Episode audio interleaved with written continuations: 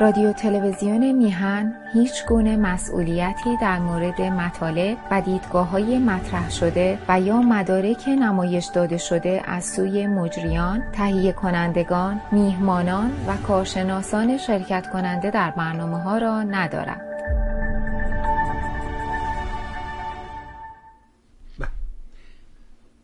با درودی دوباره خدمت یکایک شما خوبان و نازنینان. و با دلی شکسته و قلبی اندوهبار برای اینکه دوستان عزیزمون رو یکی یکی از دست دادیم. از جمله آقای محمد اقتداری نازنین رو. به خانوادهش به دوستانش از این طریق از صمیم قلب از طرف خودم و دوستانم بهشون تسلیت میگم. اقتداری شخصیت بزرگ بود یه شخصیت دوست داشتنی. یه کسی بودش که راستی عاشق آزادی بود. او از بنیانگذاران مبارزات خارج کشوری بود در عهد کنفدراسیون از همون نخستین هسته های اولیه کنفدراسیون بود در آمریکا. یادش گرامی. و دیروز هم خبردار شدم که دوست خوبم آقای مهندس صحت رو از دست دادیم به علت کرونا. از اینجا به دوستانش به خانوادهش از صمیم قلب تسلیت میگم براشون بالاخره آرزوی خوب دارم امیدوارم بتونن تحمل کنن به حال. خیلی سخته. و به حال این از این نوع خبرها اما خبرهای دیگر هم داریم. اجازه بده مثل هر به در این سال. امروز هم 16 همه ماه فروردینه یعنی فروردین به نیمه رسید. چقدر با سرعت میگذرد. از چی که جلوتر میریم این سرعت ها بیشتر و بیشتر و بیشتر میشه. پنجم ماه اپریل. بریم خدمت جناب سلیمی نازنی عرض ادب و احترام کنیم. سلام کنیم به این بزرگوار و تشکر کنیم از حضورش در برنامه. آقا درود میفرستم به شما. من هم عرض سلام دارم جناب آقای بهوانی گرامی. سلام و درود به شنوندگان و بینندگان ارجمند در هر کجا که هستند به ویژه در داخل کشور. به درگذشت شادروان اقتداری رو که از دوستان از مبارزان ملی و از دوستان مشترک ما بود به خانواده بستگان و همه یاران مبارز او هم تسلیت میگم به شما هم تسلیت میگم که از دوستانشون برحال بودید. به مهندس در گذشت مهندس صحت رو که از همیاران شما همکاران شما بود و کمک شما بود همواره او رو هم به خانواده و بستگانش تسلیت میگم و به شما هم آرامی و شکیبایی برای شما آرزو می‌کنم جناب آقای ممنون آرامی در کنار شما بود. قربان ممنونش ما دستامون از دست دادیم. یکی یکی یاران خوبی رو از دست دادم یعنی دو سال پیش آقای پیران رو از دست دادیم. او یه شخصیت براستی دوست داشتنی بود. خارج از مهری که به من داشت و به میهن و به وطنش داشت و عشقی که به مصدق داشت و به ملی یعنی اون ارق ملی درش موج می‌زد ولی انسان شریفی بود. سوای همه اینها خودش به ذات انسان شریفی بود. مثل همین دوست ما آقای مهندس صحت که از ابتدا که ما این تلویزیون رو شروع کردیم مثل یک برادر مثل یک دوست رفیق نمی‌دونم اسمش چی بذارم شبانه روز در کنار من بود و خیلی همراهی می‌کرد کمک می‌کرد و همه این تلویزیون به دوش او میچرخید در حقیقت. یادش گرام. بالاخره این داستان زندگی دیگه یکی میاد و دوتا میره دوتا میان یکی میره و این ادامه دارد تا هشت. ولی در وطن. امروز هم دوتا سه تا طلبه رو امروز تو مشهد زدن پیروز تو گنبد زدن. چه می‌بینی آقای سلیمی؟ این صحنه ها تعریف از چه دارد؟ چه اتفاقی داره میفته گرانی تورم بیداد می‌کنه. و میگه که دوستی که همین ایام عید با ایش تلفن کردم سال مبارکی بهش بکم می‌گفت پدیده هایی رو وجود داره که اصلا تو عمرت فکر نمی‌کردی راجوش یکی اتوبوس خوابیه که شرکت واحد اتوبوس میده در اختیار مردم قرار میده. میگه ساعت مثلا دوازده شب بیا تا پنج صبح ولی پنج صبح باید بری. وقت 25 هزار تومن باید بدی. یعنی ساعتی 5 هزار تومن بدی که تو اتوبوس بخوابی. یا پشت بام خوابی. مردم پشت باماشون رو اجاره میدن یه ده میرن اون بالا چادر می‌زنن و تو اون چادر رو پشت بون شبها اجازه دارن بیا برن تو اون چادر بخوابن. حالا در طی روز این زن و بچه چیکار باید بکنن؟ خودش یه داستان مجزاست. بشنویم گزارش شما رو در این ایام. بفرمایید. خب شما از اشارات داشتید به کشتن آخوندها و موجی از این موج البته تازه شروع نشده موجی از این کشتنها کشتنهای مقامات مسئولان حکومتی اونایی که عاملان جنایت هستند خب فعلا در امان هستند آقای مهبانی اونها رو محافظت می‌کنند.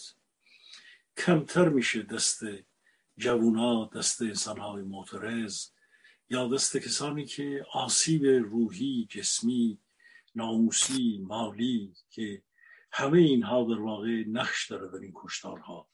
در کشتار این جنایتکارانی که در دست داشتن ما چندین بار بعد از جریان آبان شاهد بودیم که تعدادی از مسئولانی که در این جنایت ها بودن در شیراز و شهرهای دیگر رو به حال در شهرهای جنوب رو مردم و یا در شهرهای از کردستان و اینا شاهدش بودیم شنیدیم که تعرض کردن و کشتند.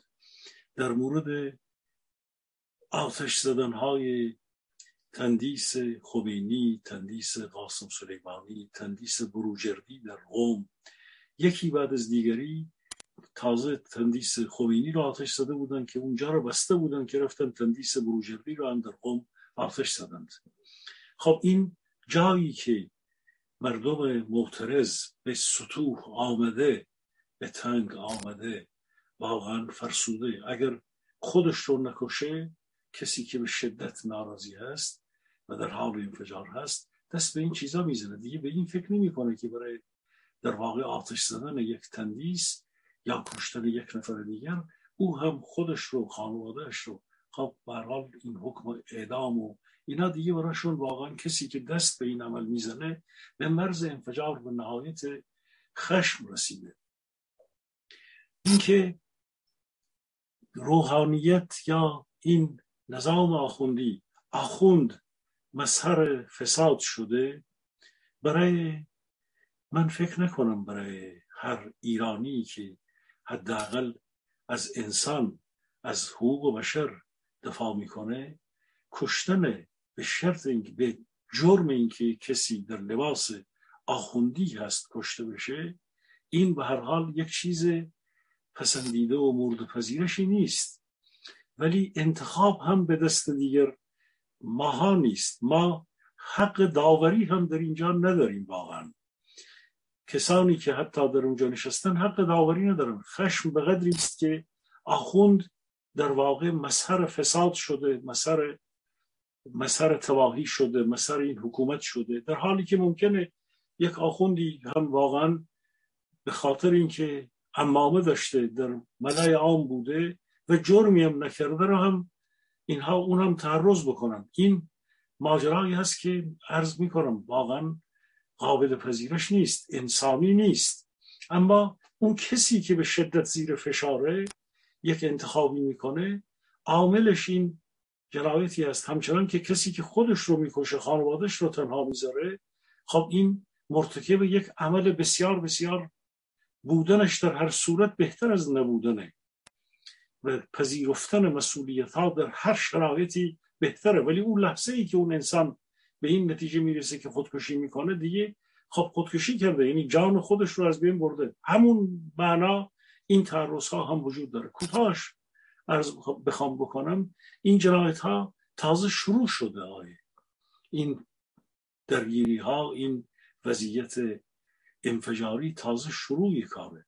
ما با یک موج بزرگی ما در شرایطی هستیم که واقعا این دور خشونت رژیم هم اگر بخواند در این دورهایی که جنبش داره باز هم شدیدتر میشه اگر سرکوب های رژیم مثل روز آوان 98 شروع بشه اونقدر سلاح سرد و گرم انبار شده در خونه های مردم که واقعا این گفته یکی از دوستان هست واقعا به جای یک گلوله دو گلوله نصیب ماموران رژیم خواهد شد.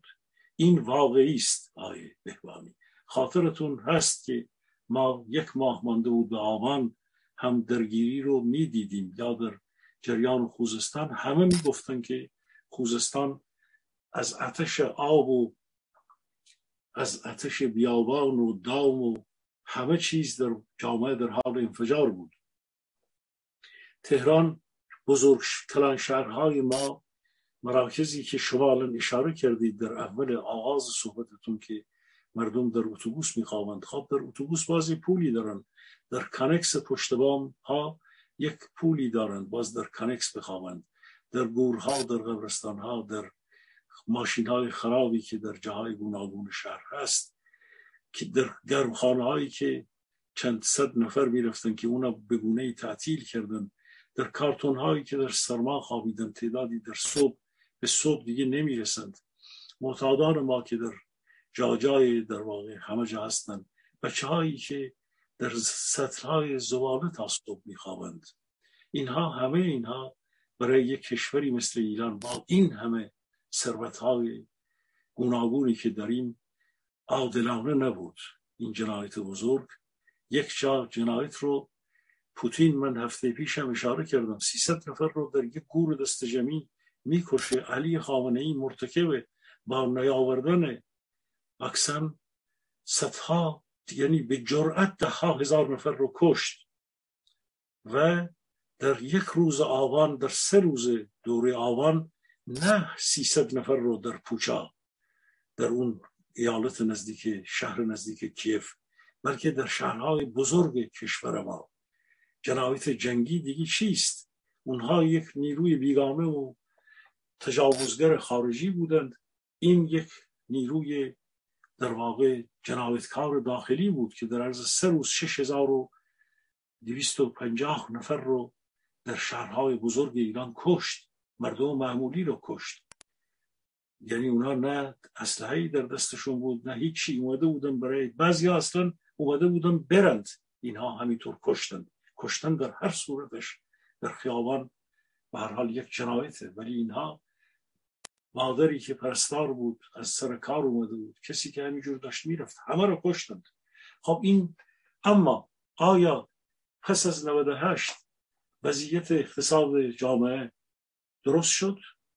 تونستن کنترل بکنن؟ بنزین رو که 1500 تومان شده بود 3000 تومان شده بود تونستند این رو مسئله شو ریشه فقر رو از بین ببرن؟ الان در آستانه در آغاز سال 1401 شاهد چی هستیم؟ ببینید آیه بهبانی گرامی شنوندگان و بینندگان عزیز. گزارش ها در نشریات و روزنامه های صبح تهران هست. این گزارشات از در نشریات گوناگون از اعتماد چی چی است؟ همه این نشریاتی که تصمیم نمی‌دونم مسئله گرانی ها مسئله آب که حیات جاوه است و آب از مردم دور شده و سطحایی که خالی شده. گزارش این که آب در زمستون کم شده بسیاری از سطح خالی است. به طبع آب مسئله برق مشکل گازرسانی گرانی برق و گاز شبکه هایی که الان مخارجش رو میدند به ادارات میدن به مردم. مسئله یعنی سوخت. گرانی های بسیار بسیار چند برابری مسکن همه رو. یعنی گزارش هایی است که از شش برابر شدن مسکن در عرض یک مدت مثلا یک سال خورده ای خب نرخ ارز ترجیحی که ماها روش دعوا بود که الان دیگه کاملا مشخصه که ارزی که چهار هزار تومن بود شده 24 25 هزار تومن در شبکه نیمایی. و یا در شبکه های شبکه متشکل ارزی بیشتر به 27 و نزدیک 28 هزار تومن. آثار این گرانی ها که شش برابر می‌کنه قیمت مایحتاج غذا رو الان در روزهای ماه رمضان شما ببینید چه وضعیت فقر گرسنگی فشار در داخل کشور هست. این نرخ ارز ترجیحی یک فاجعه بوده که الان همه را به شدت داره نگران می‌کنه. و چند برابر شدن یعنی شش برابر شدن ماه تاج اساسی یک فاجعه ای است که در سال 1401 اتفاق خواهد افتاد. پیک هفتم کرونا که در نشریات باز هم صحبت بود. اعتراض هایی که چون مدارس رو اقدامات ایمنی بهداشتی درمانی نمی کنند ما دیدیم در کشورهای اروپایی شما بارها در شش ماه اول سال اشاره فرمودی که مدارس همچنان بسته است. ولی در کشوری که حداقل امکانات رو برای جلوگیری و یا امکانات بهداشتی رو برای اینکه این کرونا پیک هفتمش به شدت در مدارس انتقال پیدا نکنه هیچ اقدامی صورت نمی‌گیره در مدارس. چون اصلا بودجه ای نیست برای مدارس. به این ترتیب اعتراض والدین دانش آموزانی که میگن بچه هاشون میرن مریض برمیگردن. میرن اونجا چهار کلمه شش ماه چهار ماه پنج ماه که نرفتند الان میرن با بیماری و اینا برمیگردن. در شرایطی برمیگردن که اصلا مسئله دارو شش برابر گران شده. دارویی وجود نداره دیگه. به اون ترتیب. یعنی ارز ترجیحی که این شد این, شد این گونه شد. ما با گرانی بسیاری از داروهایی که برای حتی امراضی که بسیار بسیار خطرناکن قلب و چی و چی خب اینها وجود نداره. خود این پیک هفتم کرونا. از اون سو میشنویم که اعتصابات جدیدی اعتصاب در مخابرات بازنشستگان به کارکنان مخابرات و در بسیاری از شهرها صورت گرفته. اعتصاب دور جدید اعتصاب بازنشستگان در شهرهای گوناگون هست. کامیوندارا در منطقه کرمانشاه کردستان اونجا جاده رو بسته بودند. دوباره حرکت کامیوندارها که شروع بشه خب این حرکت حرکتی هست که انتقال پیدا می‌کنه در جاهای گوناگون کشور. از گوشت دویست هزار تومنی صحبت میشه. از مرغ چهل هزار تومنی این روزا صحبت میشه.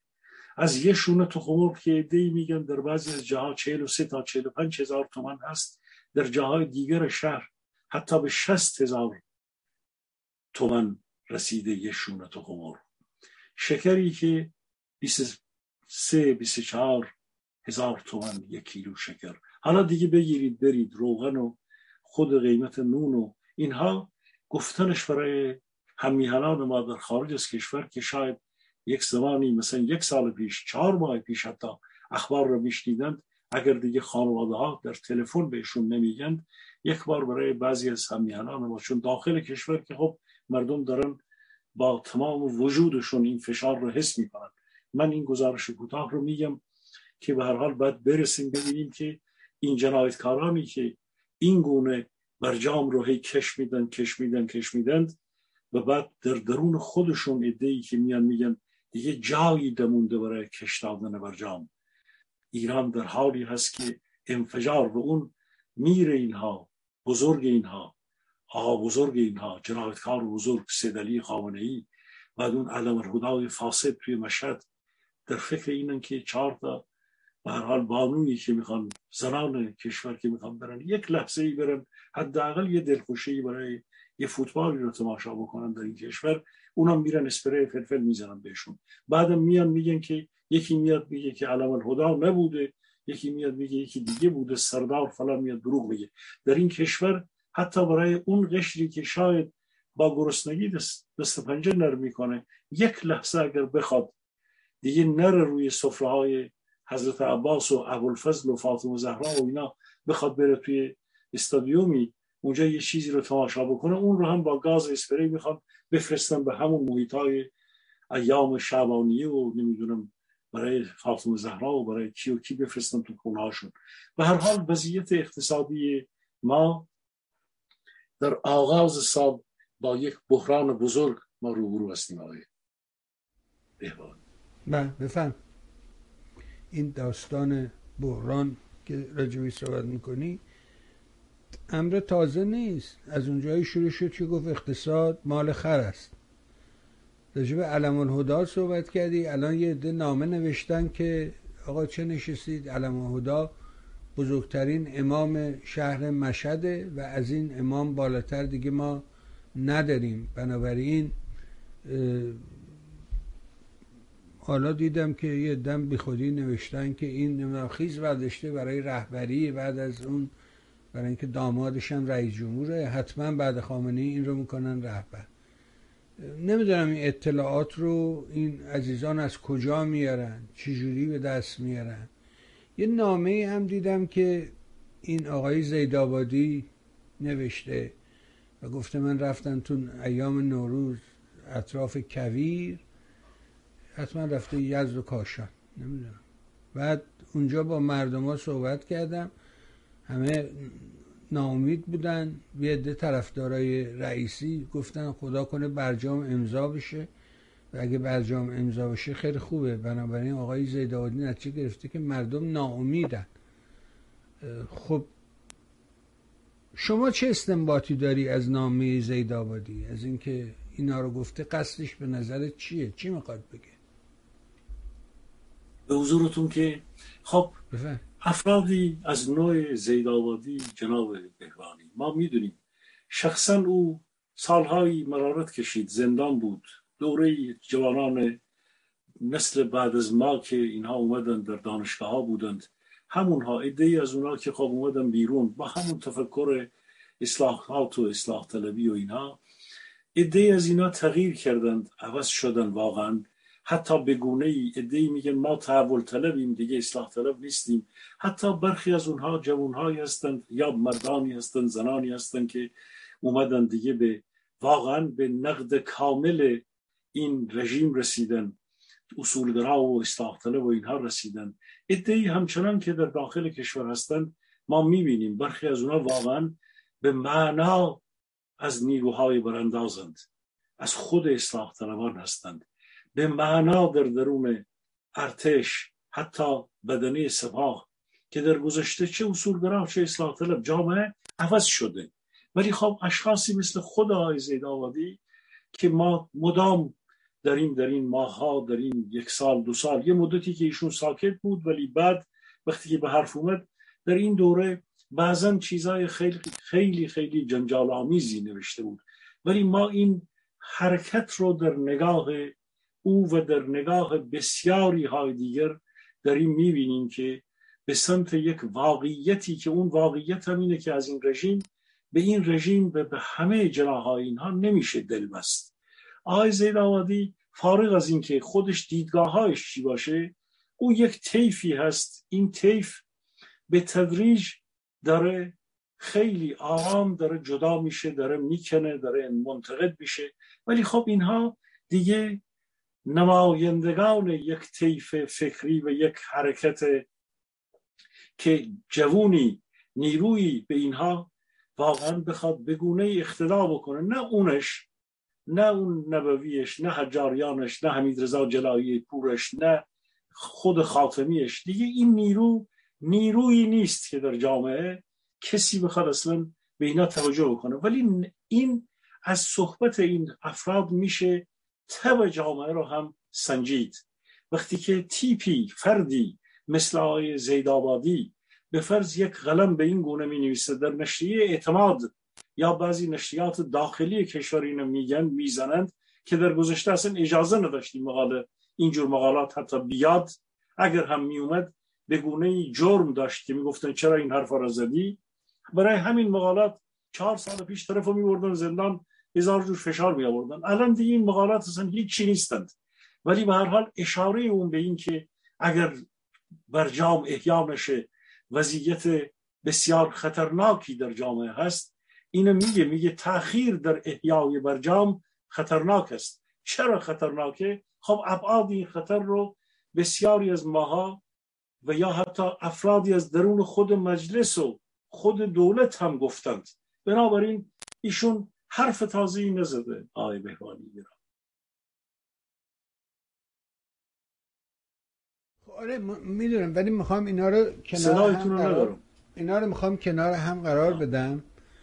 موضوع دیگر و اون این سال آبادی سال آباد این رئیس بانک مرکزی که گفته ما در 1400 چند درصد ارز رشد کرده. و 57 میلیارد نسبت به سال گذشته 99 بیشتر. یعنی چی؟ این ارز از کجا اومده؟ چرا بیشتر شده؟ چه اتفاقی افتاده که ارز بیشتر شده؟ این چه پیامی پشت این نهفته است؟ بفرم در, در این یکی دو ماه اخیر و به ویژه دو هفته اخیر چند گزارش مشکوک از سوی خود دولتی ها پخش شد. علت این گزارش مشکوک جنگ روانی است.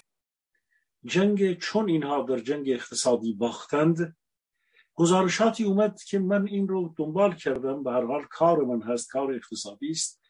این گزارشات در هیچ منبع و مرجع موثقی تایید نشده. خود علی صالح آبادی هیچ جایی برای هیچ سندی هیچ صحبتی از این ماجرای بزرگی از این ادعایی که کرده هیچ جا ما ردش رو حتی نمی‌بینیم. یعنی شما باید ردش رو رد این پول رو اگر این پول اومده رفته در لبنان و در عراق و در جاهای دیگر یا توی چاله های دام چاله های خامنه ای رفته به اون افرادش رسیده باید مچ اینا رو گرفت گفت که این پول رو کجا بردی؟ به کجا زدی این پول رو؟ این پول در خرج واردات شد. خرج پرداخت بدهی های دولت شد به صندوق ها باید الان خرش گرفت گریبانش گرفت گفت که این پول رو چیکارش کردی؟ در کجا خرج کردی اگر این پول رو؟ مطمئن باشیم که دیگران یعنی رقبای اینها همین فرد همون همتی و دیگران میان به میدان میگن این پول رو چیکار کردی؟ اگه این پول بود این ادعایی که این کرده که یک جنگ روانی است بهوانی از صحبت 57 میلیارد اون گزارش مشکوکی که داده بودند این بود که رژیم که دولت نگفته بودن دولت روحانی است یا دولت این این آنتیک آیت الله قاتله که دولت دولت دوازدهم یا سیزدهم راههایی پیدا کرده که می‌تونه تحریم رو دور بزنه. حتی ایده اومده بودن گفته بودن که ما به روسیه هم این صنعت تحریم رو به اونها هم یاد خواهیم داد. یعنی دیگه ادعای بین مللی کرده بودن. البته دزد می‌تونه دزد رو چه کوچیک باشه چه بزرگ باشه می‌تونه دزد دزد پرورش بده. به هر حال می‌تونه فرهنگ دزدی اگر فرهنگ بتونیم اسمش رو بذاریم شیوه سیاق دزدی و راه های دزدی رو می‌تونن به همدیگه انتقال بدن. طبیعیه که اگر اینها موفق می بودند اگر موفق هم می بودند چرا این وضعیت سخت فاجعه و اقتصادی در جامعه هست اگر اینها راههایی پیدا بود کرده بودند و راههایی می داشتند که می‌تونست وضعیتی ایجاد بکنه که مشکلات مالی رو دور بزنه در سطح جهان و در سطح منطقه و این پولهای میلیاردی رو که الان صحبتش هست که علی سال آبادی صحبت از این می‌کنه که 57 درصد ارز رشد کرده یعنی منابع ارزی ما رشد کرده این 57 درصد نسبت به چی معلوم نیست. به چه نسبتی به چه بازیزی پایه این رشد ارز رو میگم معلوم نیست. طبیعیه که اینها در این یکی دو ماه اخیر از اون دویست میلیون بشک نفتی که در انبارهای در روی کشتی ها داشتند روی در برادر چین داشتند و یا در بعضی از مناطق و تانکرهایی که در اینجا و اونجا انبار کرده بودند از این دویست میلیون بشکه بخشی رو تونستن بفروشند و یا در دوره در چند ماه پیش بخشی از این نفتها را با تخفیف سی درصدی به چین داده بودند و در دورانی که این درگیری ها بود این مذاکره های برجامی بود چین بخشی از این پول ها رو به اینا داده بود اینا برگردونده بودن. ولی اینکه اینها این ادعایی که اینا میگن ما راه های معینی برای دور زدن تحریم و به لحاظ مالی چالچوله پیدا کرده بودیم هیچ چیز نیست جز همون جریان مواد مخدر هست و مسئله بیت کوین غیر از این هیچ چیز دیگری نیست چون بانکی بانک های حتی عراق بانک منطقه بانک های گرجستان بانک های ترکیه هیچ بانکی حاضر نبوده با اینها کار در واقع مالی بکنه. من فکر نکنم کشور قطر جرأت این رو می داشته یا عراق یا ترکیه که به هیچ وجه. با اینها قطری که حتی با اینها کارهای مشترک گاز و اینها می‌کرد در میدانهای گازی ولی در امر مالی چون کنترل شفافیت ها استاندارد های مالی به هیچ وجه قطر جرات نمی‌کنه که در این زمینه فرجه هایی به اینها بده یا یک کشور دیگر منطقه منظورم عربی یا منطقه که اینا می‌تونستن به فرض دور بزنن به لحاظ مالی به استانداردهای FATF رو بخوان به گونه ای به هر حال رایت نکرده بانک های شناخته شده رو یا اون یازده هزار مؤسسه سویفت رو بخوان به گونه ای اونها رو توی این بازی خودشون بیارن. چون این ارگانیزیرت به قول آلمانا جنایت جهانی و بزهکاری جهانی که سازمان یافته شده اینها جز اصول FATF بود که کاملا بانک ها اون رو رعایت می‌کنند. به این ترتیب ادعای علی صالح آبادی در مورد افسایش مسئله ارز کاملا دروغ آقای بهوانی اینها به قدری زیر فشارند که جناهای اصولگرای داخل اینها همین خزریان و دیگران اعتراض کردند به خامنه ای و دوربری های اونها. حتی باند ولایتی داره به گونه ای میگه اون باندی که مال فریختگانه که زیر پوشش ولایتی و اینهاست. اونها به اون جناهی که داره اعتراض می‌کنه دلواپسان به اونها گفته که ما باید برجام رو پیش ببریم.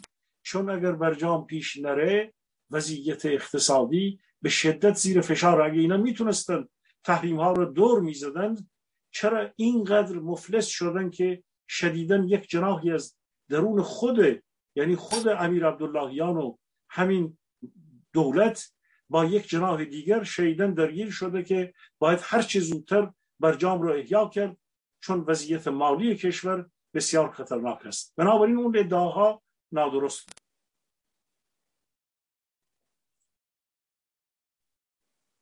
شما روی این داستان برجام می‌بینی که اینا خیلی مانور می‌کنن و اون میگه توپ تو زمین آمریکاست آمریکا میگه توپ تو زمین ایرانه معلوم این توپ چیه که هم تو زمینه اینه هم تو زمینه اونه. اما همه اینا برمیگرده به داستان اوکراین و جنگ اوکراین. الان یه موضوعی که در حقیقت مطرحه. دارم خواهد از زبان شما این رو بشنویم واقعا. مسئله که آلمان درش نقش داره و این تحریم تحریم روسیه است که گاز روسیه رو آلمانی ها نخرن. البته این اتفاق عجیبی بود. این اتحادی که به وجود اومد در اروپا بر علیه پوتین یه شبه پوتین هم چیزی رو اصلا تو مخیلش هم نبود. اصلا فکر نمی‌کرد. و فکر می‌کرد که مثلا اون اتفاقات که دوره ترامپ افتاده و ترامپ تونسته بود که ناتو رو تضعیف کنه. اختلاف بین اروپا و آمریکا رو شدت ببخشه و حتی در بخشایی از اروپا مثل مثلا هنوزم داستان برکزیت و انگلستان و طبعات اون برپاست خب پوتین همچی چیزی رو اصلا فکر نمی‌کرد. ولی ناگهان یهو دیدن که نوا یه شبه همه چی عوض شد و یه اتحاد سراسری سر گرفت. امروز هم همین آقای زلنسکی من در سازمان ملل شورای امنیت صحبت کرده. دیروز هم بایدن گفته که نمی‌دونم اون رو جنایتکار جنگی بشمارید. امروز این آقا در شورای امنیت همین درخواست رو کرده. اما همه داستان برمیگرده به کشور آلمان. اونجا چه خبره و راجع به این داستان گاز و تحریم و اینا چیه ماجرا؟ بفرمایید زبان شما شیرین. من در آغاز واقعا پوزش می‌خوام چون به خاطر گلودرد و سرفه و اینا مجبورم که این آب رو هی به خاطر این, این تحریک گلو رو از بین ببرم. واقعا است بینندگان پوزش می‌خوام که این هی تکرار میشه های بهبانی گرامی. شنوندگان. واقعا به خاطر این شدت گلودرد و سوزش گلو نه عزیز من ما هم داریم. همه دارن. خب آب باید بخوریم دیگه. چیکار باید بکنیم؟ به حضورتون که خب در آغاز اشاره بکنم شما می‌دونید که چهل تا از نمایندگان از افرادی که در برلین و در جاهای دیگر کنسولگری ها سفارتخونه ها بودند رو آلمان اخراج کرده های بهبانی شنوندگان و بینندگان از روسیه رو. مسئله گاز که ما چند بار بهش اشاره کردیم گاز و نفت کشورهایی که به گاز به ویژه مثل آلمان به گاز اینجا به گاز روسیه احتیاج داشتن. ما می‌دونیم بحث های زیادی در این هفته اینجا در آلمان بود که گاز رو اگر بخواند تحریم بکنن منابع انرژی در اینجا به هر حال به شکل به سرعت فلج می‌شد. من به خاطر اینکه اصلا کار در کار ترانسپورت هستم با گازوئیل و با بنزین و با اینها روزانه کار می‌کنیم و این اشپدیسیون ها یعنی شرکت های بزرگ حمل و نقل لوجستیک که اینجا درگیر هستند برای قیمت های گاز و نفت. اولین تکان های اقتصادی مسئله قیمتی انرژی به شدت اوضاع رو اوضاع این structure ساختار transport رو و کل ساختار قیمتی و انرژی رو ناآرام کرد در کشور آلمان. اما آلمان همچنان مسئله گاز رو گاز روسیه رو تحریم نکردن. ولی هر چه که ما جلوتر رفتیم بحث های زیادی اینجا بوده. ما می‌دونیم که آلمان در انتقال سلاح های گوناگون به روسیه واقعا نقش بزرگی داشته. آلمان تمهیدات بزرگی فراهم کرده. حتی افرادی که از حزب های بعضی از این احزاب بوده. اون خانوم سارا که حزب چپ بوده بعد به حضور شما واگنشت و کسان دیگری در مجلس و نمی‌دونم در اینها اومدن در سطح دولت در مقام های در بعضی از مقام ها اومدن حتی اعتراض کردن که این بودجه رو بودجه صد میلیاردی رو ما احتیاج داریم. مثل چپای خودمون که وقتی که این مسئله رو می‌بینن تا مادامی که در اروپا زندگی می‌کنن اگر بمب پوتین زیر خانهشون نیفته تو شهرشون نیفته همین بعضی از چپای ما که هنوز چپ ایدولوژیک هستند که اعتراض دارن می‌کنن یک روزی به هر حال وقتی که یک بمبی توی شهرشون افتاد اون وقت میان میشن معترضترین آدم ها علیه پوتین. چون الان حس نمی کنند میان الان برای ما قصه میگه. به هر حال این جریان انرژی در آلمان به شدت بحث بوده و مسئله از اون طرف هم هر روز که ما جلوتر رفتیم شما هم اشاره کردید جنایتی که در اون شهر کوچا بوده و بمب های خوشه‌ای که همین امشب در شورای امنیت در جلسه شورای امنیت معاون دبیر کل مطرح کرده که بمب های خوشه‌ای و بمب های خلایی رو استفاده کردن و بمب های صوتی که کشتارها رو در واقع دامن بزنه و بعد ترس رو ایجاد بکنه که این ترس سبب بشه اون چیزی که پوتین در سوریه کرده بود که مردم رو بیشتر به واهمه و به وحشت بندازه که مردم شهرها رو ترک بکنند. هدف از پوتین این بود که هم کشتار رو در چند نمونه در ابعاد گسترده پیش ببره و به این ترتیب این موج حراس و وحشت سبب بشه که مردم شهرها رو ترک بکنن و بیشتر پناهنده بشن. شهرم که خالی شد خب به هر حال از بعضی از مقاومت ها به اون گونه که فکر می‌کرد فکر می‌کرد که کاسته میشه ولی اینها پیش نرفته. در صورت این جنایت جنگی مورد اعتراض دنیاست. رابطه این جنایت جنگی و تحریم ها و پیشرفتن تحریم ها که در همین هفته الان تمامی مقامات اتحادی اروپا و در سطح امریکا که شما در نشریات شاهدش هستید در همین آلمان همه اینها بحث از اینه. یا حتی شنیدید که در انگلستان هشتا پایگاه انرژی هسته‌ای اتمی رو دوباره دارن فعال می‌کنن. مدت ها بود که در اروپا این پایگاه های انرژی هسته‌ای رو از برچیده بودن یا دیاکتیویرن کرده بودن. الان دارن دوباره به خاطر اینکه بحران سوخت هست این سوخت اتمی رو دارن استفاده می‌کنن. به یقین علا رقم مخالفت های بعضی از سبس ها اروپا اگر جلوتر بریم خود آلمان هم ممکنه مجبور بشه. اگر چه خود گرونه ها یعنی سبس ها در اعتلاف اینجا هستن ولی به هر حال اونها هم باید واقع گرایانه نگاه بکنن. آلمان ممکنه اگر این جنگ باز هم جلوتر بره ما می‌دونیم به خاطر بحران خاورمیانه نفت همین یکی دو روز اخیر باز هم چند دلار چهار پنج دلار به هر حال افزایش قیمت پیدا کرده بود. یک دوره دو سه هفته پیش خیلی بالا بود. تا 118 120 اینا رفته بود. بعد اومد پایین. بعد دوباره باز 4 5 دلار رفته بالا. به این ترتیب این نوسانات قیمت جهانی نفت و مسئله گاز بحرانی است که در کشور آلمان به شکل جدی چون اون نوردسترینی که اینجا بود اون بحرانی که وزیر سابق اینجا صدر اعظم سابق شرودر که بعد عملا منجر به استعفای او شد و او مقام های خودش رو کنار گذاشت. با آمدن برادر کوچیک این بکسور کلیچکو ولادیمیر کلیچکو که الان در شهر برلین هست در جاهای گوناگون حمایت های بزرگی رو با وزرای گوناگون در تماس بوده. من چندین صحبتش رو در برلین در هر حال در کمیسیون ها در مجلس در با مقامات با وزرا دیدم و یک حمایت بزرگی رو داره جلب می‌کنه. خب آلمان موقعیت حساسی داره. و به یک طریقی پوتین هم هی تبلیغ می‌کرد که این کار کار نازیستاست یعنی این مسئله رابطه آلمان با خود روسیه هم یک رابطه بسیار بسیار حساسی از یه حدی بیشتر می‌تونه به یک تنشی در خود اروپا منجر بشه.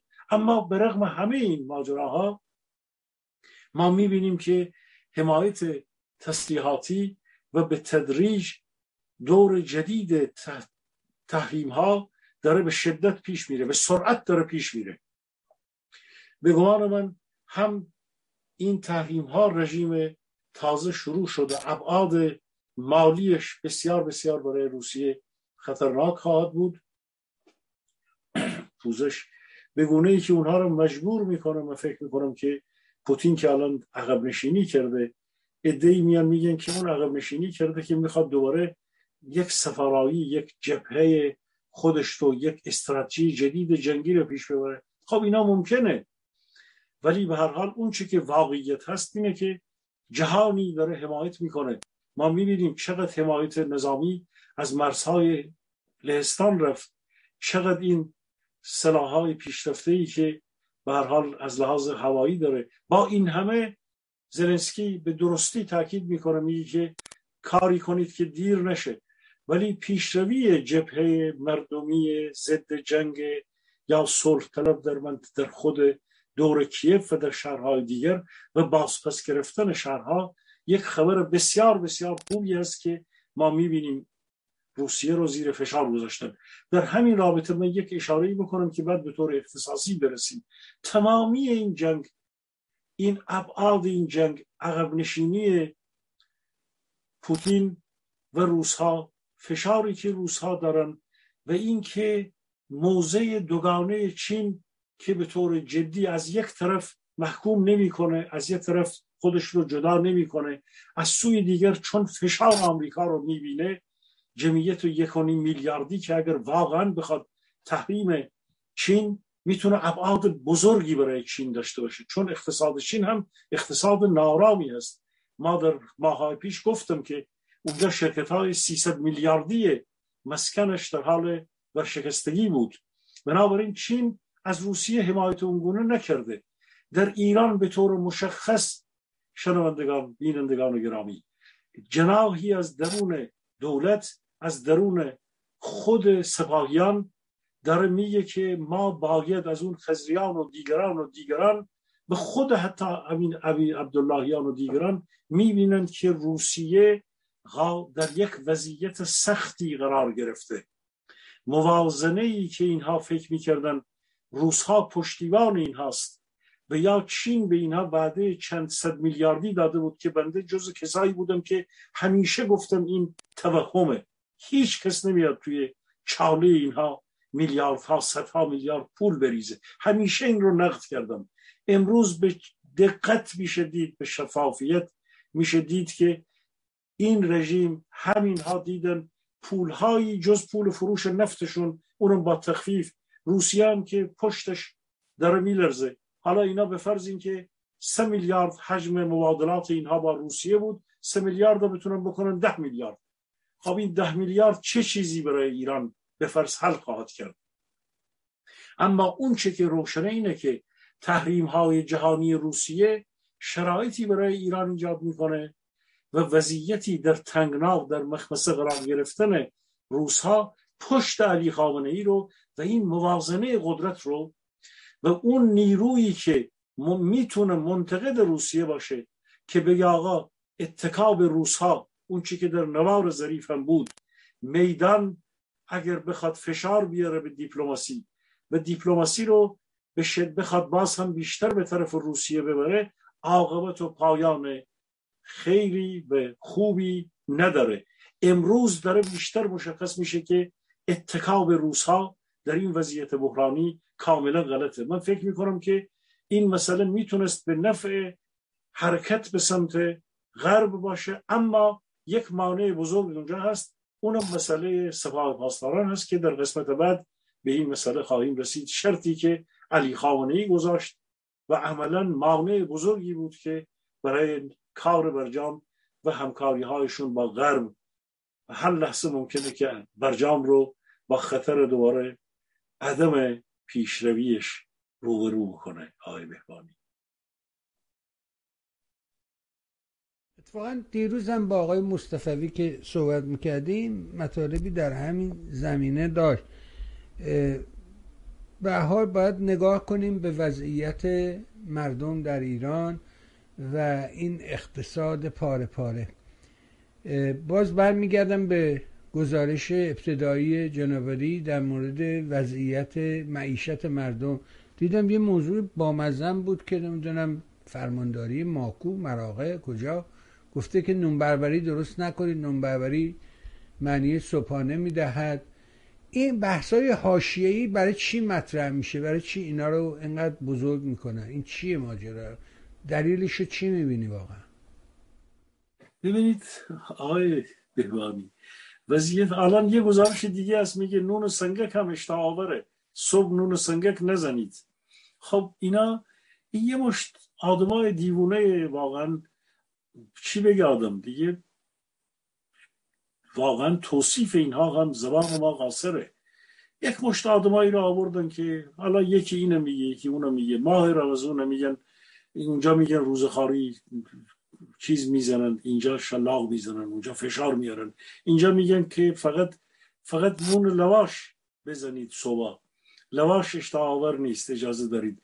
معلوم نیست چه باندی چه تصمیمی در یه شهر اینو میگن در یه شهر دیگه. اینا مسائل جدی نیست. در واقع چیزی نیست که بخوان واقعا اصلا مردم هم دیگه اینقدر از این چیزا شنیدن گوششون پره. موضوع اینه که سیزده بدر افتاده بود برحال اگر کسی اگر جوونی اگر کسی می‌خواست یه پیک عرقی بزنه این سیزده بدر رو با ماه رمضان برای مردم تباه کردند واقعا. با ماه رمضان در فشارهایی که میاد این یک سال دیگر هم امکان داره به همین ترتیب باشه. خب مردمی که به هر حال شرایطی برای خودشون دارند تفریحاتی داشتن می‌رفتن بیرون روی سبزی میشستن یک چیزی می‌کردن بیایی بهش بگی آقا تو نون سنگک هم نخور بربری هم صبح رو نرو بگیر برای بچت بگیر ببر بیاد وسط راه مثلا بیان اذیت بکنن. از اون بر هم بیان توی جلوی دانشگاه ها چیز حفاظت رو گذاشته بودند. به خانم ها به دختران می‌گفتن که شما باید با مغنه بیایید توی دانشگاه. با چادر رو با نمی‌دونم روسری با روسری این کار غلطه. مقنعه بذارید بیایید. تو خب بعضی از دانشگاه بعد از این همه مدت این گونه هم فشار میاره. اما اجازه بدید من یه گزارشی از بازوی پژوهشی سازمان برنامه بودجه یا کمیسیون برنامه بودجه مجلس یه گزارش فشرده ای رو من که هشت مانع رو مطرح کردند. می‌دونم این گزارش یک گزارش تقریبا تخصصی اقتصادی است. امیدوارم که فشردگویی من موجب خستگی نشه. ولی گفتن این واقعا به لحاظ اون عزیزانی که امر اقتصاد رو دنبال می‌کنند و سالی رو که سدلی گزارش کرده و به نام اشتغال زایی آفرینی و نمی‌دونم تولید و دانش بنیان نامگذاری کرده بود ببینیم که با گزارش بازوی پژوهشی مجلس چیه. این گزارش مبنی بر این آقای بهوانی شنوندگان بینندگان ارجمند.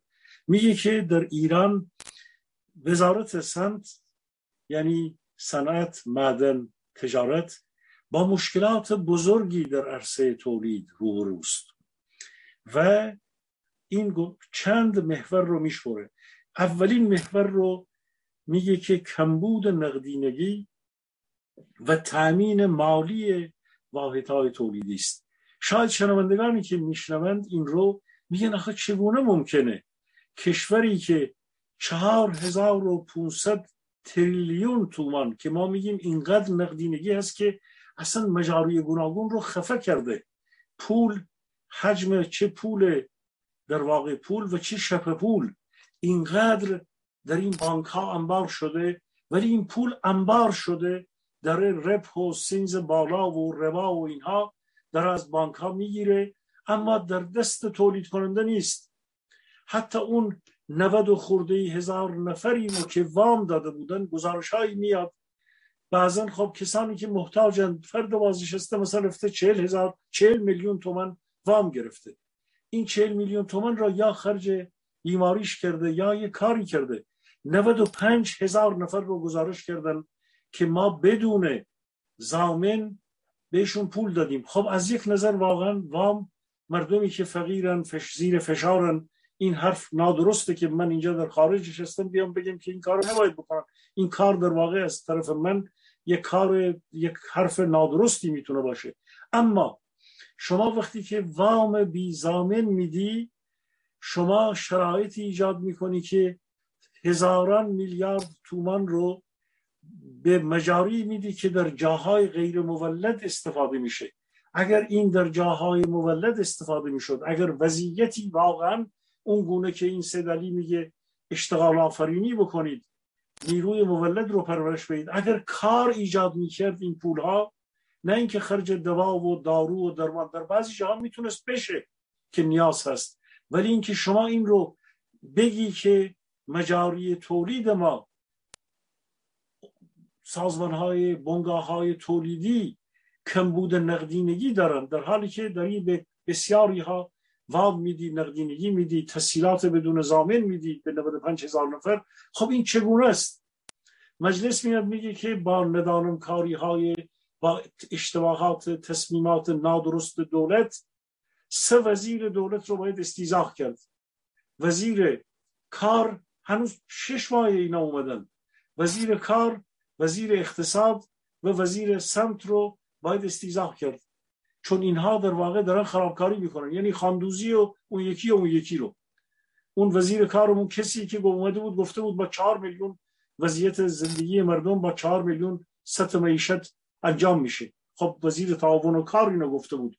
گزارش هایی که کاملا مجعول و کاملا عصبی کننده مردم هم هست. این شرط اولشونه.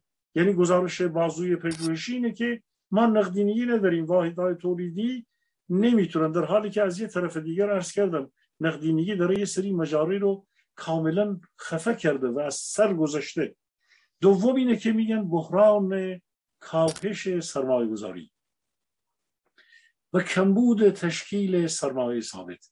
یعنی اینقدر این سرمایه رو اینا سرمایه‌ای که می‌تونست به وضعیت تولید ناخالص داخلی به وضعیت تولید که اینها اقتصاد مولد جامعه برسه عرض کردم ما در ایران سرمایه گذاری به وضعیت منفی کشیده شده. وقتی که شما سرمایه گذاری و کمبود تشکیل سرمایه ثابت داری اقتصاد جان نداره که اصلا در مجاری معین. بعد از یه طرف دیگه میان میگن ما امسال میخواییم رشد نه درصدی داشته باشیم.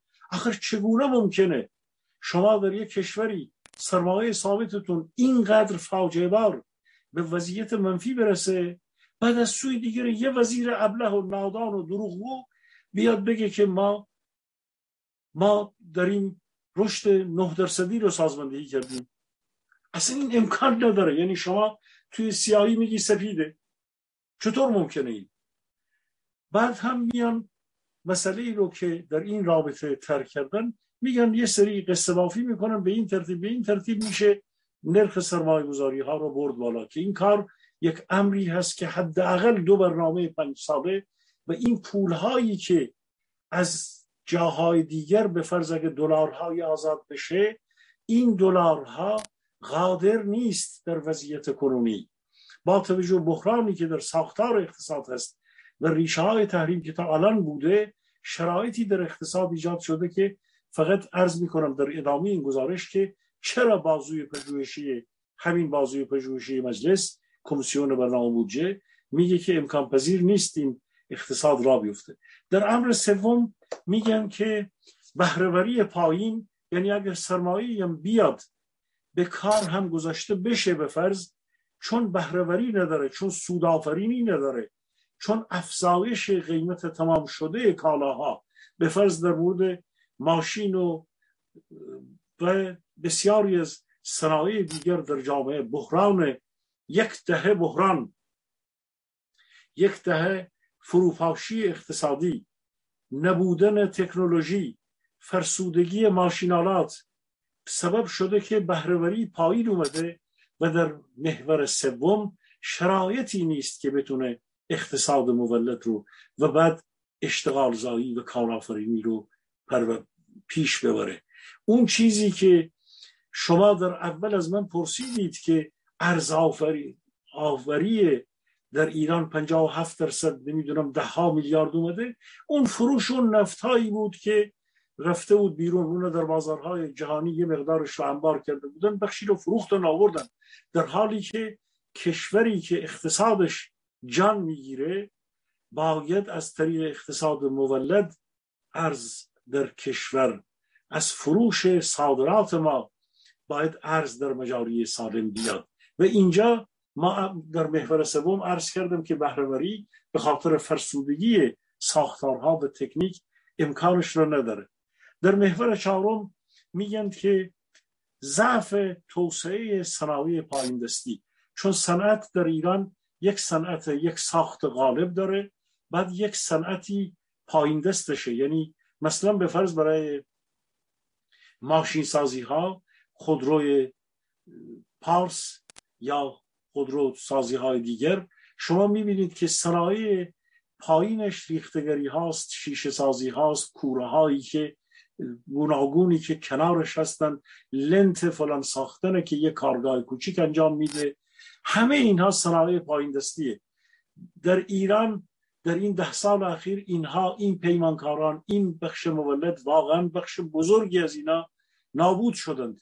یا زیر غرزند یا طلبکار دولتند. بخش بزرگی واقعا سوداوری ندارن همین جور خودشون رو نگه داشتن.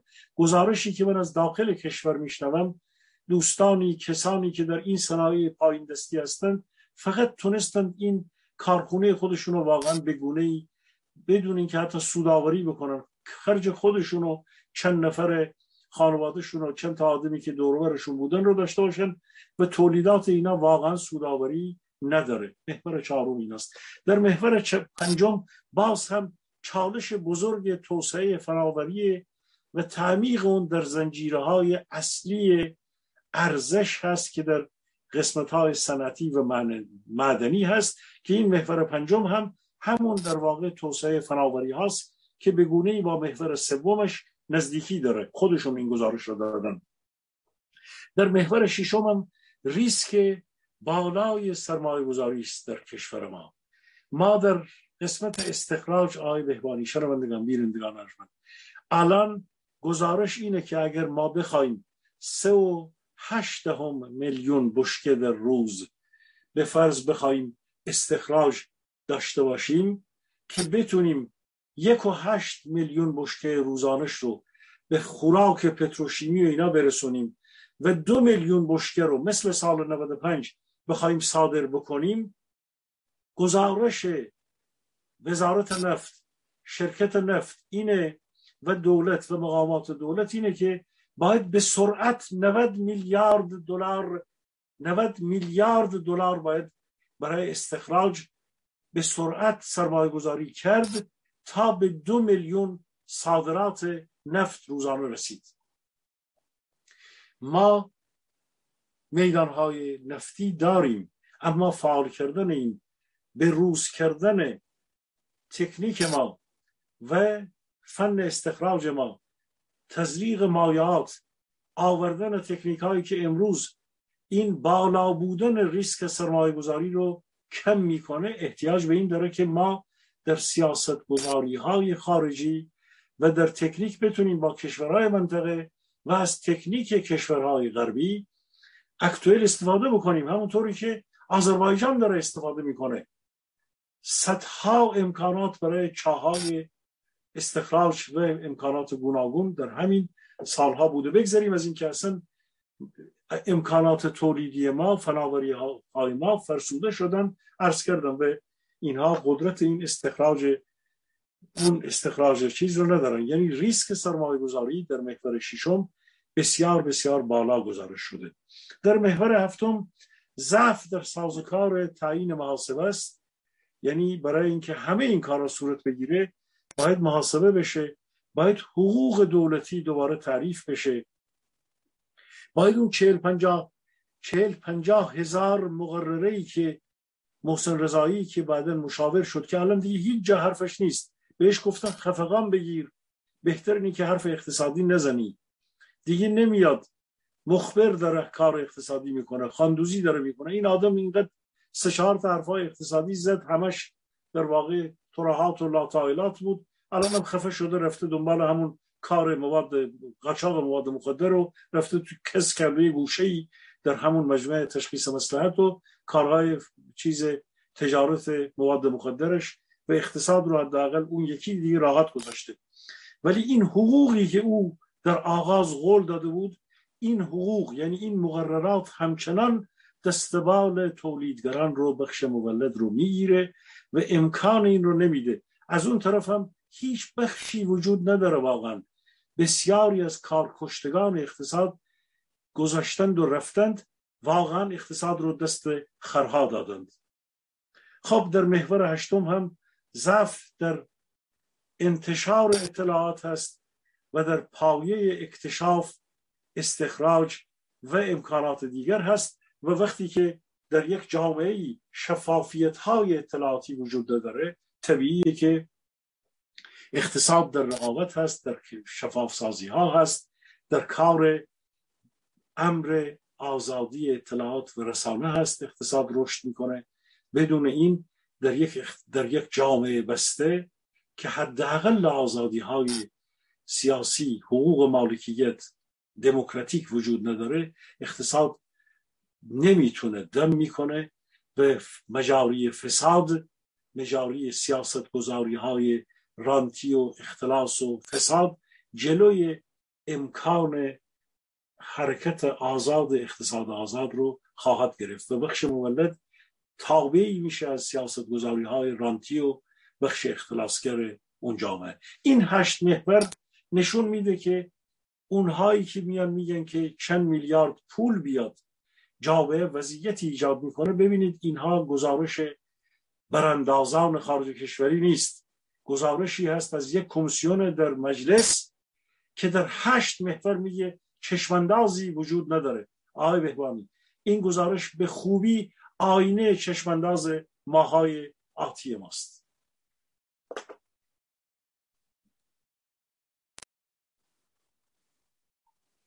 اینا یه داستانی هم هست و اون هم در حقیقت اعتراضات اعتراضات گسترده در سال همین 1401 و از سویه های مختلف. حتی مثلا دیدیم که چند تا از هنرپیشه های زن بازیگران رادیو سینما و تلویزیون و تئاتر و اینها در عرصه نمایش به اون جنبش میتو پیوستن و در حقیقت برای خودشون یه جنبش در ایران را انداختن تحت عنوان اینکه به ما در اینجا تعرض کردن کتک اون زدن نه تعرض جنسی کردن خب اینا نشانه های خوبی نیست. یعنی اینکه هرچی ما جلو میریم از این نوع اعتراضات بیشتر می‌شود. می‌خواستم نگاه شما رو به این اعتراضات ببینم ببینم شما چجوری نگاه می‌کنید. خب در سالهایی بود واقعا سیلیبریتی ها از کسانی که پرویز پرستوی ها و حتی ما می‌دیدیم کنار روحانی افرادی مثل علی نصریان اون خانوم هنرپیشه ای هست که در یک الان اسمش یادم نیست. سیمین نمی‌دونم چیشی از خود از نویسندگان دولت آبادی می‌رفت میشست زمان انتخابات کنار این.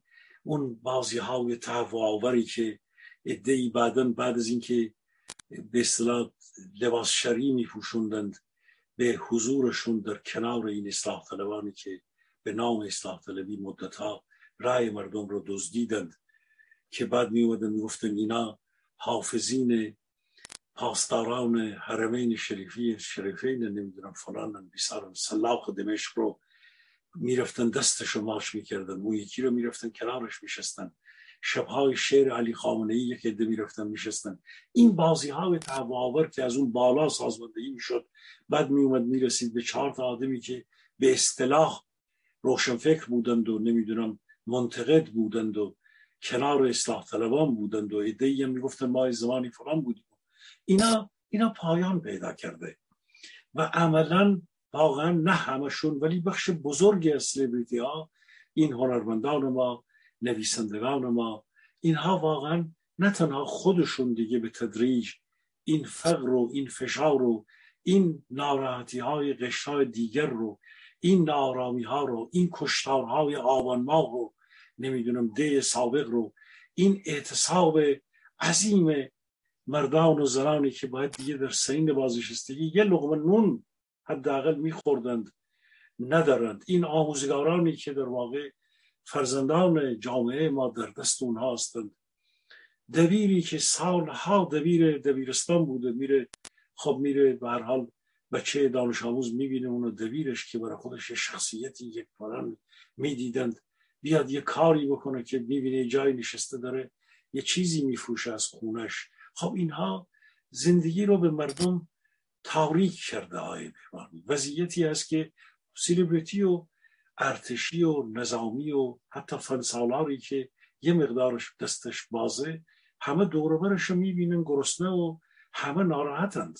جامعه بعد میان گزارش میدن که 36 درصد مردم زیر خط فقرن.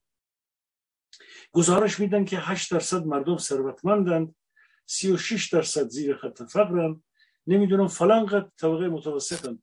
این گزارش از پایه دروغه. ما گفتیم در گزارش های دیگر بیش از امروز رسیده به دهک هفتم جامعه. یعنی از این هشتاد و خورده میلیون بیش از شست میلیون با فقر دارن دست جنر می کنند اگر اون 250 هزار میلیونر دلاری که 250 هزار گزارش شده و یک قشری هم یکی دو میلیون دور برای اینها باشند که زندگی نسبتا آرامی دارن واقعیت اینه که گزارش های از داخل میاد که با چهل پنجاه میلیون تومن نمیشه مثل چهار سال پیش کسی اگه چهار میلیون پنج میلیون حقوق داشت واقعا پنجاه میلیون به اندازه اون چهار میلیون قدرت خرید نداره توی جامعه ما. و بعضی از کالاها سرساماور گرون شده. بسیاری ما می‌دونیم چند صد هزار دو سه میلیون خونه خالیه. و دست کسانی هست که یا رفتند یا به هر حال خود این فاسدان و جنایتکاران دست خود بخش کمی از اون میلیون هاست. ولی بخش بزرگی از مردم به مناطق فقیر نشین شهر رفتن و خونه ها را دارن چند برابر کرای خونه میدن. این وضعیت فقر. در جامعه ما هست. طبیعیه که این شرایط ایجاد کرده نارضایتی ها رو شما در بین سطوح گوناگون افرادی که حتی وضعیتشون خوبم بوده دارن میپیوندن. جامعه به سمت یک اتحاد در بدنه و یک نارضایتی عمومی اون که به امر اقتصاد برمیگرده یک نارضایتی های عمومی به خاطر تورم گرانی های سنگین و تورمی که به یقین الان مسئله حداقلی 60 درصدی است. شما ببینید آقای بهوانی در ترکیه گزارش کردند که در همین ماهی که گذشت تورم به بالای 60 درصد رسیده. اونجا مجاری بانک مرکزی و جاهای دیگر این تورم رو گزارش می‌کنه. همه اقداماتی که اردوگان کرد نتونست امواج گرانی رو جلوش رو بگیره. بعد اقدامات بانکی که کرد نرخ بهره رو فلان کرد. نتونست. در ایران گزارش های گزارش های بانک مرکزی و مرکز آمار و از این گزارشی که امشب من گفتم باز این گزارش گزارش در واقع امر انفرماتیو گزارش آمار و ارقام رو خودشون کمتر میدند. گزارشی که به رقم باشه دقیق باشه رو کم میدن ریز نمی دیوان محاسبات یا بانک مرکزی یا مرکز آمار خیلی از گزارش های ریز شده رو جرم اینا رو پخش بکنند جلوشو می‌گیرن. خب در مورد نقدینگی میگن. 4500 تریلیون. یا نمی‌دونم 33 درصد پایه پولی رشد کرده. بیش از 39 40 درصد نقدینگی رشد کرده. خود شبه پول و ایناش رشد کرده. اینا رو میگن. ولی بعضی از ابعاد ریز گزارش های اقتصادی رو به هیچ وجه جرم در ایران گزارش کردنش. به این ترتیب یک نارضایتی عمومی که به سمت یک افسار گسیختگی بیشتر تورم در همین ماهای آینده باز هم یک بحرانی در پیش متاسفانه شنوندگان و بینندگان ارجمند که با آوردن چون الان به شدت می‌بینن این بحران داره پیش میره می‌خوان این چند ده میلیارد رو آزادش کنن که بخشی از این پولها رو به هر حال بتونن یک کمی گریبان خودشون رو راحت کنن که از اون سو اون مانع و سنگ های سنگ اندازی هایی که علی خامنه ای و جناح دلواپسان و جنایتکاران جنگی دارن می‌کنن حامیان وابستگان روسیه دارن در ایران می‌کنن جلوی همون برجام رو هم گرفتن که حداقل مفرها در اقتصاد ایران در همکاری با غرب اون حداقل ها هم حتی در جامعه ما به وجود نیاد. بسیار ممنونم از شما. اجازه بده که بریم سراغ بحث یعنی تفسیر سیاسی جنابالی مطابق هر هفته و در این ساعت.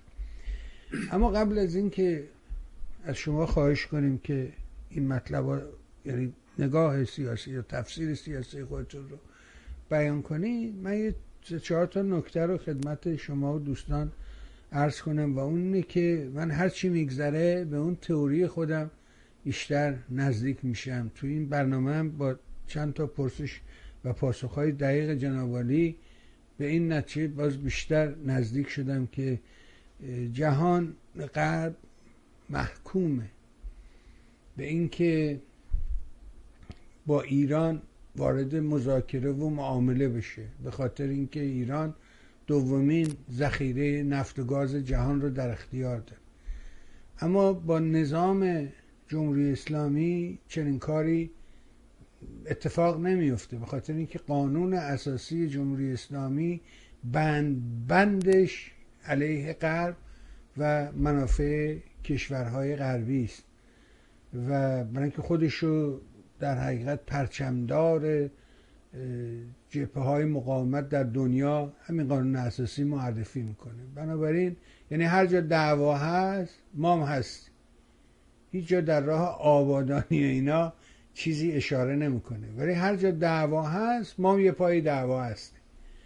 ولی داریم می‌بینیم که یه سری تغییرات یعنی اول ماجرای انرژی و بعد تغییرات که تو منطقه داره اتفاق میفته اسد برگشته به سمت جامعه عرب و تو لیگ عرب و ماجرای نشست های شرم و شیخ و نشست در اسرائیل و اینکه اسرائیل کشورهای عرب و مراکش رو تا شمال آفریقا اونور رفته مراکش و اینا رو دعوت کرده شرکت کنن خب و تشکیل یک ناتوی عربی در مقابله با ایران و اگر ایران در حقیقت آمریکای بایدن شل بده و ایران رو آزاد بذاره ما خودمون مستقیما وارد عمل میشیم.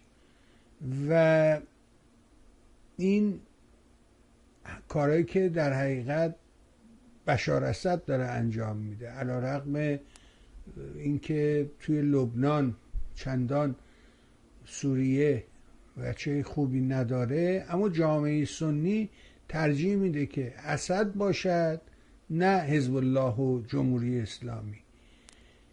بنابراین من فکر می‌کنم با این شرایط و اساسا جنگی که در اوکراین هست و مخمسه ای که پوتین در آن گرفتار شده ایران شرایط دیگری خواهد داشت.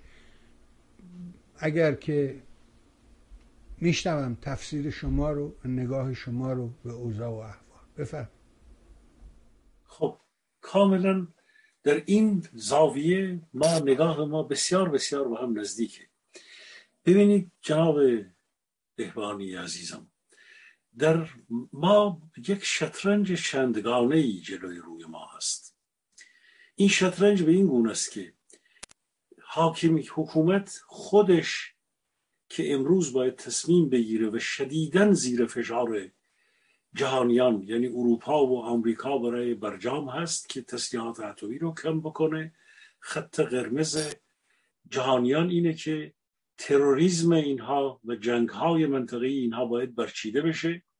نه تنها سلاح اتمی بلکه بالستیک اینها از یه جا الان دو ماه می‌دونید حوسی ها به خاطر ماه رمضان و چی و چی آتش بس دادند. نه از نیابتی ها بره نه از حزب الله بره نه نه از عراق بره. جنگ نیابتی نباید صورت بگیره.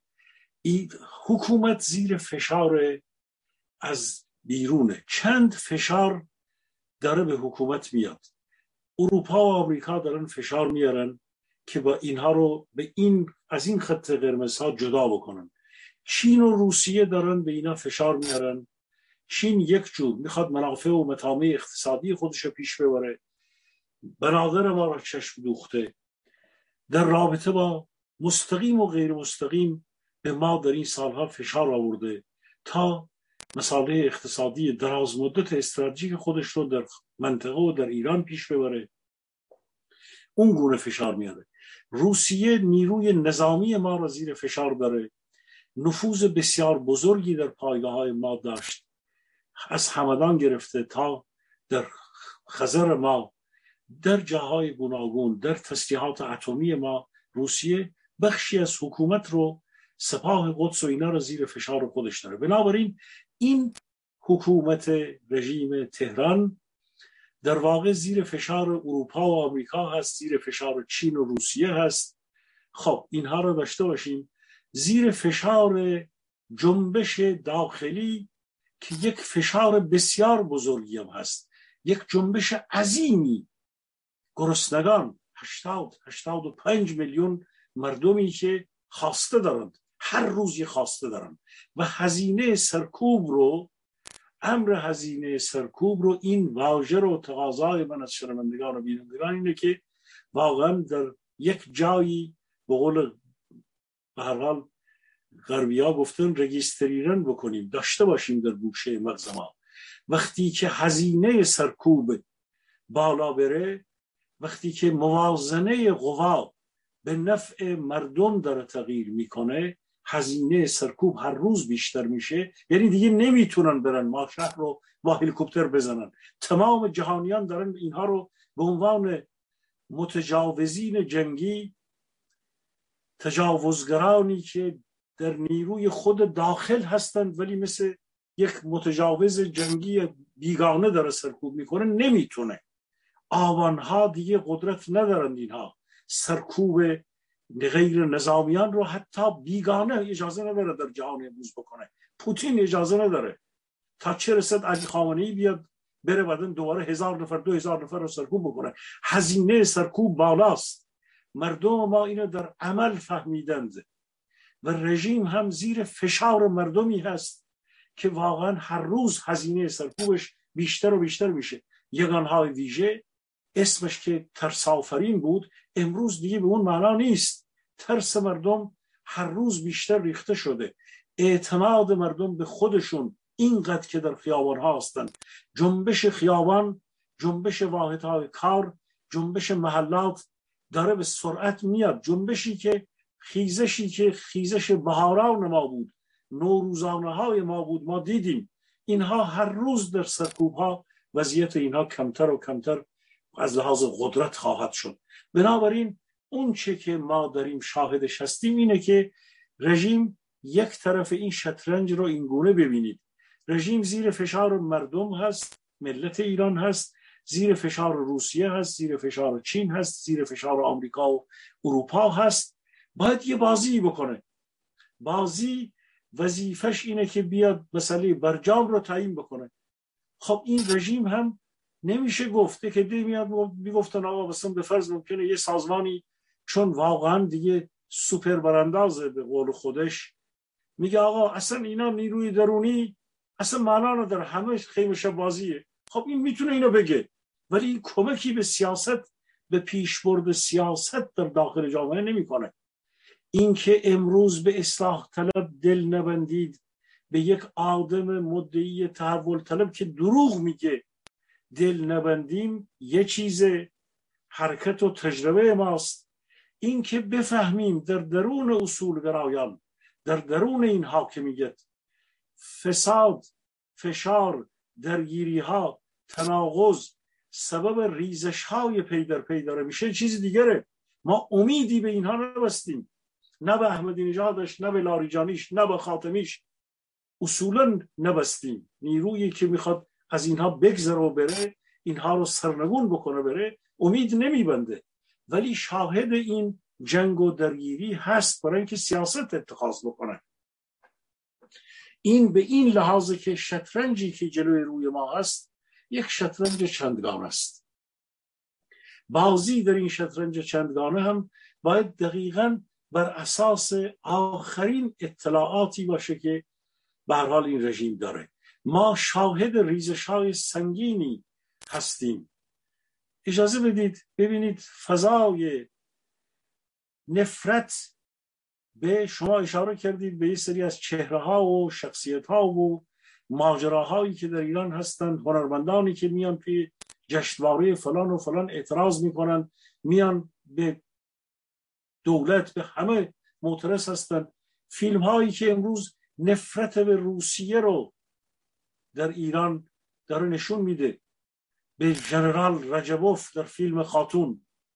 ژنرال رجبوف در فیلم خاتون یک جنایتکار مثل الان که در کیف داره جنایت می‌کنه. در شهرهای گیلان و لاهیجان و بندرزلی و اینها جنایت کرد. تا غزوین اومد در سالهای پس از شهریور 20 روزها که اومدن چه جنایت ها اینا کردن در گیلان در شهرهای شمال و بعد در قسمتی از به حال قسمت آذربایجان ما.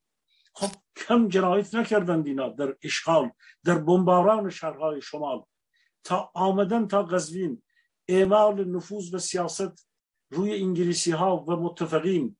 خب اگر یه چپ وطنی ایدئولوژیک اینا رو نمی‌بینه باز میاد شعار میده میگه چرا الان میان فلان می‌کنه اینو رفت میده به جنگ عراق و نمی‌دونم خاور میانه.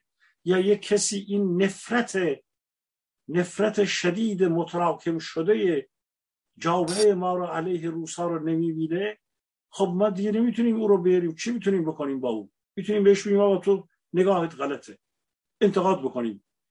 امروز در این حکومت ما شاهد اینیم که بخشی از نیروهای داخل خود این حکومت مثل همون سرهنگ ملک قهرمان به هر حال که همسر خاتون هست قهرمان زن فیلم سریال خانگی خاتون.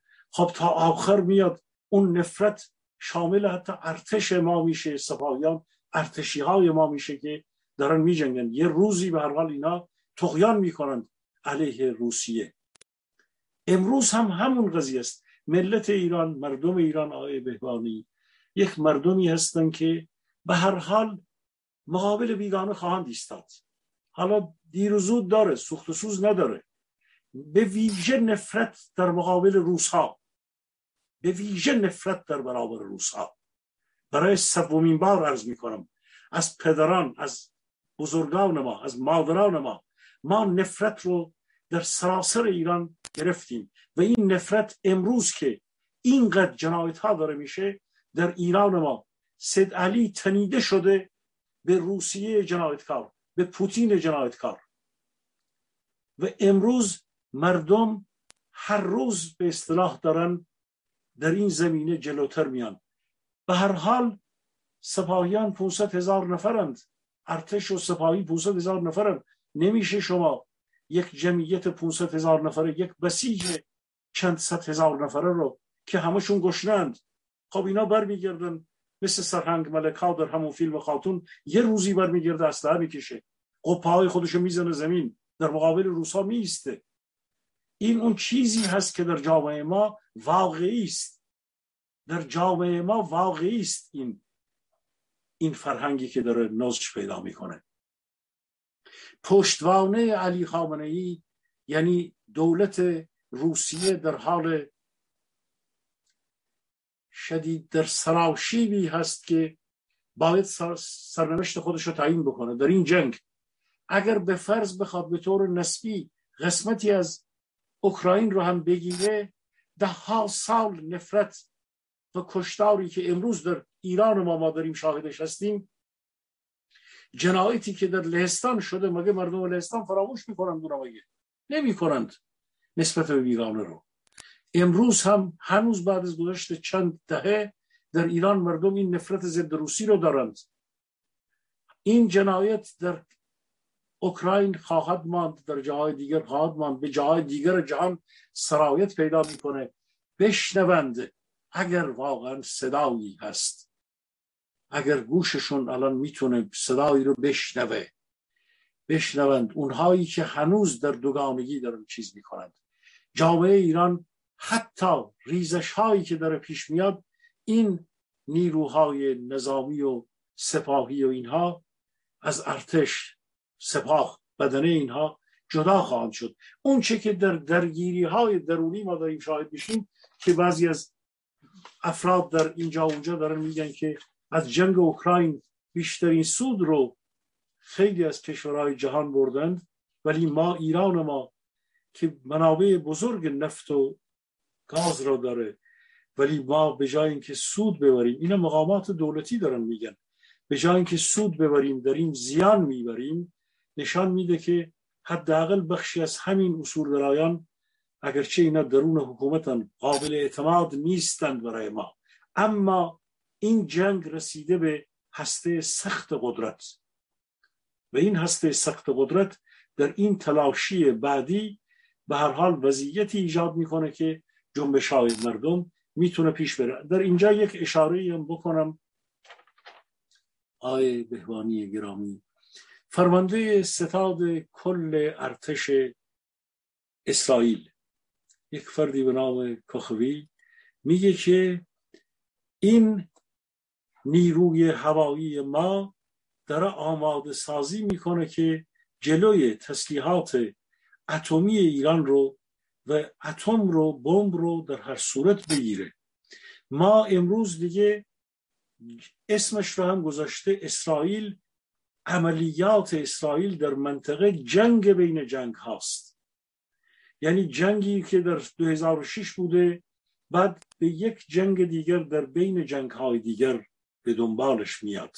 امروز این که این داره میگه مثل مدت ها ایران رژیم تهران می‌گفت عمق استراتژیک عمق استراتژی ما پنجاه کیلومتری در عراق نیست تا اقلیم کردستان نیست. عمق استراتژی ما در سوریه است. می‌خواست تا سوریه بره تمام عراق رو زیر چیز خودش چکمه های قاسم سلیمانی بگیره تا لبنان بره کمربند شیعه داشته باشه به اصطلاح در فرار در جنگ تعریف می‌کرد عمق استراتژیک خودش رو. خب اونها هم جواب این عمق استراتژی های اینا رو که می‌رفتن توی تا سوریه به جنگل با سرکوب با بمباران های مدام ایران رو از سوریه بیرون کردند. امروز تهران رژیم تهران چیکار است که به نخست وزیر لبنان میگه؟ من بحران غله شما رو حل می‌کنم. بعد اومدن میگن که وزیر جهاد کشاورزی قیافش رو ببینید. دوزار ارزش نداره وزیر جهاد کشاورزی. با اون چهرش با اون وضعیتش. به مردم میگه که از لحاظ غله و از لحاظ گندم و اینا نگران نباشید. در حالی که همه جا دارن میگن که ذخایر استراتژیک ما و انبارهای غله ما خالی است. ما ارد ما در خیلی جاها ارد فاسد رو ما از جاهای گوناگون. امروز گزارشی هست که هزاران تن ذرت آلوده رو دارن از کشور وارد کشور شده بود. همین امروز در خبرها در داخل کشور اومده که این ذرت رو دارن خارج می‌کنن. حدود یک سال پیش ذرت فاسد برزیل در انبارهای جنوب کشور که اصلا اون گاز خطرناک رو درش بوده که اصلا خروج اون برگرداندن اون هم چند میلیون چند ده میلیون دلار در واقع خرج هزینه رو دست ما گذاشته بود برزیل ما داده بود.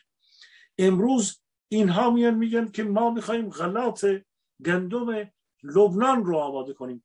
کسی که عامل بدبختی و سیاهی و تباهی در لبنان در عراق در سوریه است. از این ور دیگه زورش به به افغانستان تا هر چی رسید انجام داد. در همه کشورها در فلسطین.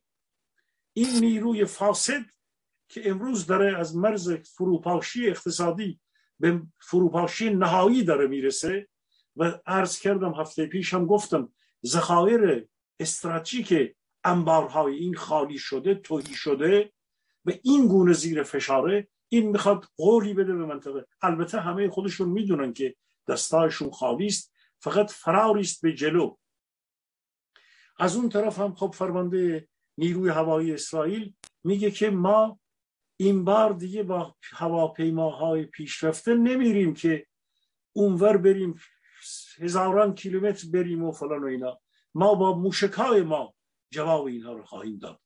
با پیشرفت های در واقع جدید جواب اینها رو خواهیم داد.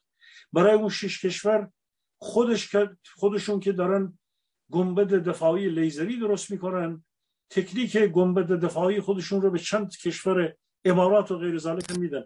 اونها آمادن در مقابل این رژیم بیستن و قطعا در مقابل اون چه که شما فرمودی الان که این رژیم قدرت مذاکره و انعطاف داخلی نداره و این جنگ درونی اینها پایان پیدا نمی‌کنه و این حماقت بیکران اینها در واقع مرزی نداره. اینها تا حداقل بخشی از اینها تا یک جایی میمونن که واقعا سقوط بکنند.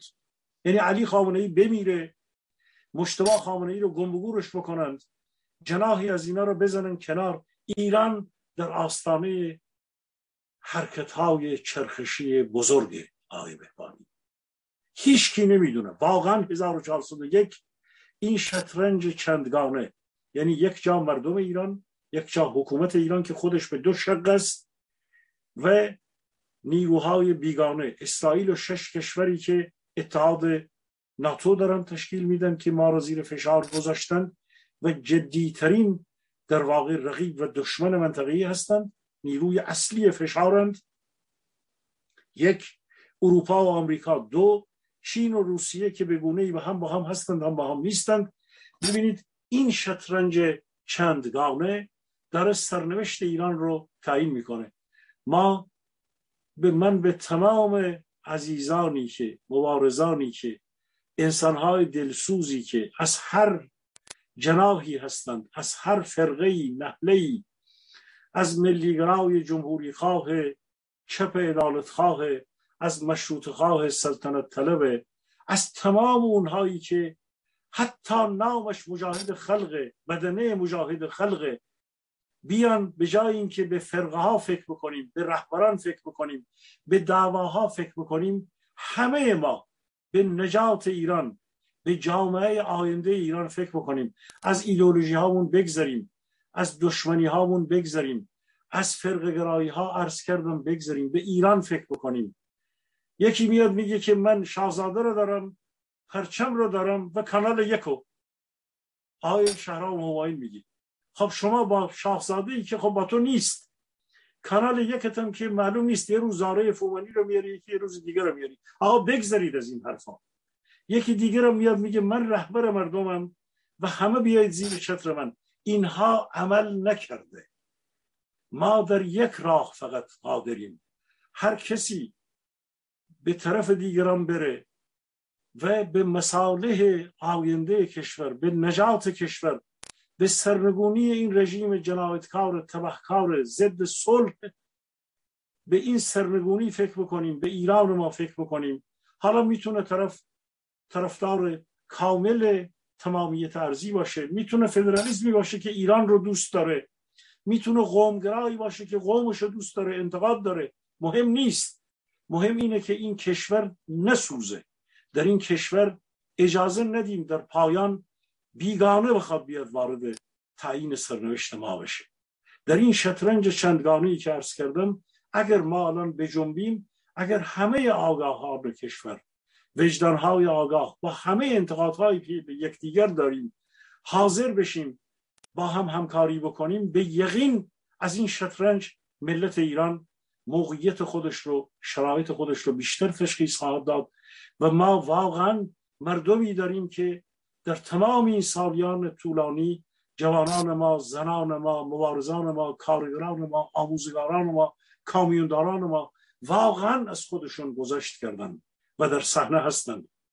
بکوشیم که این جنبش به یک جنبش عظیم برای پایین کشیدن این رژیم تبهکار اهریمنی به یک پایان خوبی در همین سال 1401 برسه عزیزان شنوندگان بینندگان ارجمند یارانی که عرایزم رو میشنوید.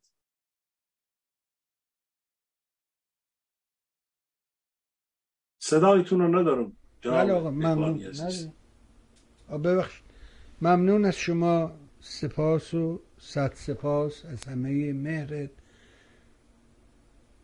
به راستی از اینکه مهر می‌کنی و این فرجه رو در اختیار ما قرار میدی تا از تجربه و دانشت بهره ببریم بسیار سپاسگزارم و مثل همیشه برای خودت عزیزانت خانواده محترم و گرانقدرت از صمیم قلب آرزوی بهترین دارم. ممنون جناب سلیمی نازنین.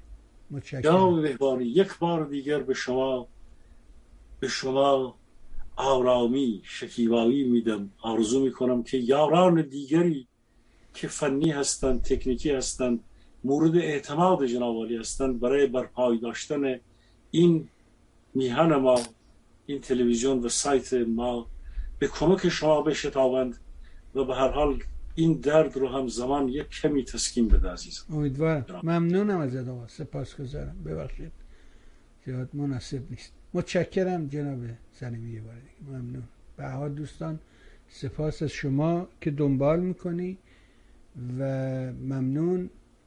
متشکرم. تا فرصت دیگر لطف کنید مهر کنید. سایت میهن رو به دوستانت معرفی کن. لینک ها رو حتما like کنید. اگر subscribe نکردید subscribe کنید که لینک ها زودتر به دستتون برسه. ولی like و share یک همتی است که می‌تونه کمکی به ما کرده باشه. ممنون از شما و باز هم سپاسگزار مهرت هستم. متشکرم. مرسی.